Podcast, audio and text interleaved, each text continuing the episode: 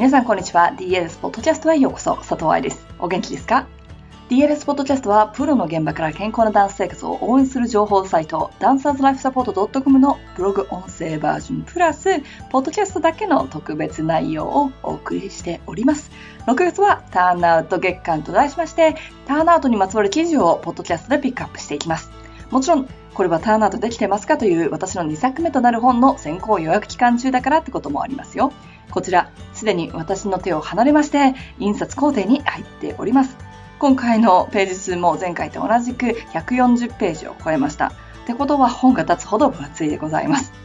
今回はスペルミスがないといいなとは思ってますが、まあ人間が作ってるのでね、本の制作って人間じゃないとできないんですよね。教師、トレーナー、そして何かをクリエイトするという仕事はいくらロボットが浸透してきたとしても人間の仕事だそうです。私の場合、ロボットに仕事を取られちゃう心配は今のところないようです。さて、今日のポッドキャストはロシア人だからターンアウトができるという記事。ロボットのように形通りのダンサーというのはいません。股関節もロシア人だから特別ではないということをお話ししていきます。では、本文です。先日、Facebook で気になるポストを見たのでその後研究していました。ロシア人だからターンアウトができる。そうなのか？そんなに簡単に一括りができるのか？ロシア人というホモセピアンはそんなに股関節の作りが違うのか？ターンアウトができるようになる秘密を知りたいということで深く見ていきましょう。ここで指すロシア人は多分1.435億人の人口を指さないだろうね。普通のおっちゃんもターンアウトができるだろうか？おっさんダンサーで有名なトロカデロでモンテカルロバレー団はニューヨークが拠点なんだけどね。さて、ロシア人ダンサーはというと、私たちの頭に浮かぶものって、あの、若のバレエですよね。だから多分、ここら辺のダンサーを指すのでしょう。では観察してみましょう。若のバレエ。アカデミーは約300年の歴史を誇る名門校で素晴らしいダンサー、教師、振付家を毎年数多く出している学校です。なんて今更私に言われても仕方ないですね。生徒たちは基本的に10歳で入学。私は9歳だと思ってましたが、サイト、まとめサイトによると10歳だそうです。その後、9年間の総合舞踊教育を受けるそうです。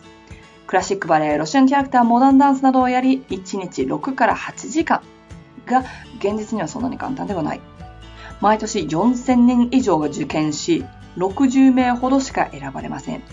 クラスでは成績の良い子が鏡の反対側、つまりスタジオの真ん中でレッスンを受けられるという毎日現実チェックが行われ、体重が増えたら成績が落とされ、在学中に3分の2が退学。ということは、4000人の中から選ばれた20人程度のスーパーダンサーしか残らないということになります。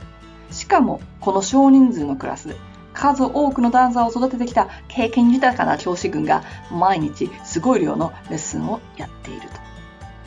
ここがロシア人だからターンアウトができるの答えだと私は思います。体格的にも骨格的にも選び抜かれたバレリーナの卵が国立のバレエアカデミーで毎日豪華教師君に指導されながら毎日自分の実力を目の当たりにしながらそれでも夢を果たすべく踊り続ける10代。それをこなすとあの踊りあの体になるのではないでしょうか。つまり生まれてきた時から何もしないでダンサーということではなくってそれなりの努力を10年間かけてしてきたということですよね。日本のバレエ人口はとても多いです。全国でオーディションをし、トップだけを選び、芸術を教えることだけに精を出してきた教師群に学び、義務教育で通う年齢で6時間から8時間踊り、そして国がその学校をちゃんとサポートしているとしたら、もちろん日本でもそれに見合うダンサーが生まれるのではないでしょうか。というか、もう生まれてますよね。2013年に日本人初でマリンスキーに入団した石井久美子さん。その先生のコメント同国に載せておきます。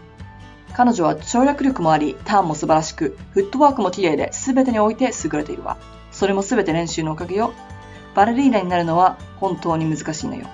たとえ才能があっても、頭が良くても、たゆまぬ努力を続けていかなければならないのよ。高く上がる足や美しいつま先、そして体型の形だけ真似してもここまでは達成できません。アルティナイ・アシル・ムラートは芸術監督は言っています。学ぶべきものがないと思ったら進歩は止まる。目上の人に挨拶できるか、なぜここに来たかを自覚し、どう成長していくべきか自分で学び取っていかないと。心も体も磨き続けること、努力を続けること。それがターンアウトの秘訣だと私個人は思います。あ、ターンアウトだけじゃなくって、きっとバレエだけじゃなく人生すべてに言えることなんだろうな。いかがでしたか？この内容はこっちの生徒たちにも聞かれるんですよ。ほら、日本では欧米人というくくりにしますが、欧米人といっても様々な股関節体型、そして DNA があります。みんながみんな、青い目、金髪、足が長いではないんです。そしてその子たちにも悩みがあります。日本人みたいにジャンプ力がないのは何でしょうかね。確かにアジア系は筋肉が柔らかいなんて言われてますね。これは身長が伸びるスピードも関係しているのかもしれないし、食生活なのかもしれませんが、私にはわかりません。分かったところで役に立つ知識でもないので無視しちゃいましょう。それよりは自分の持っているものをしっかりとトレーニングする。これに限りますよね。ということで、今週のポッドキャストはここまで。また来週、ターンアウトについて語っていきましょう。ハッピーランシング、佐藤愛でした。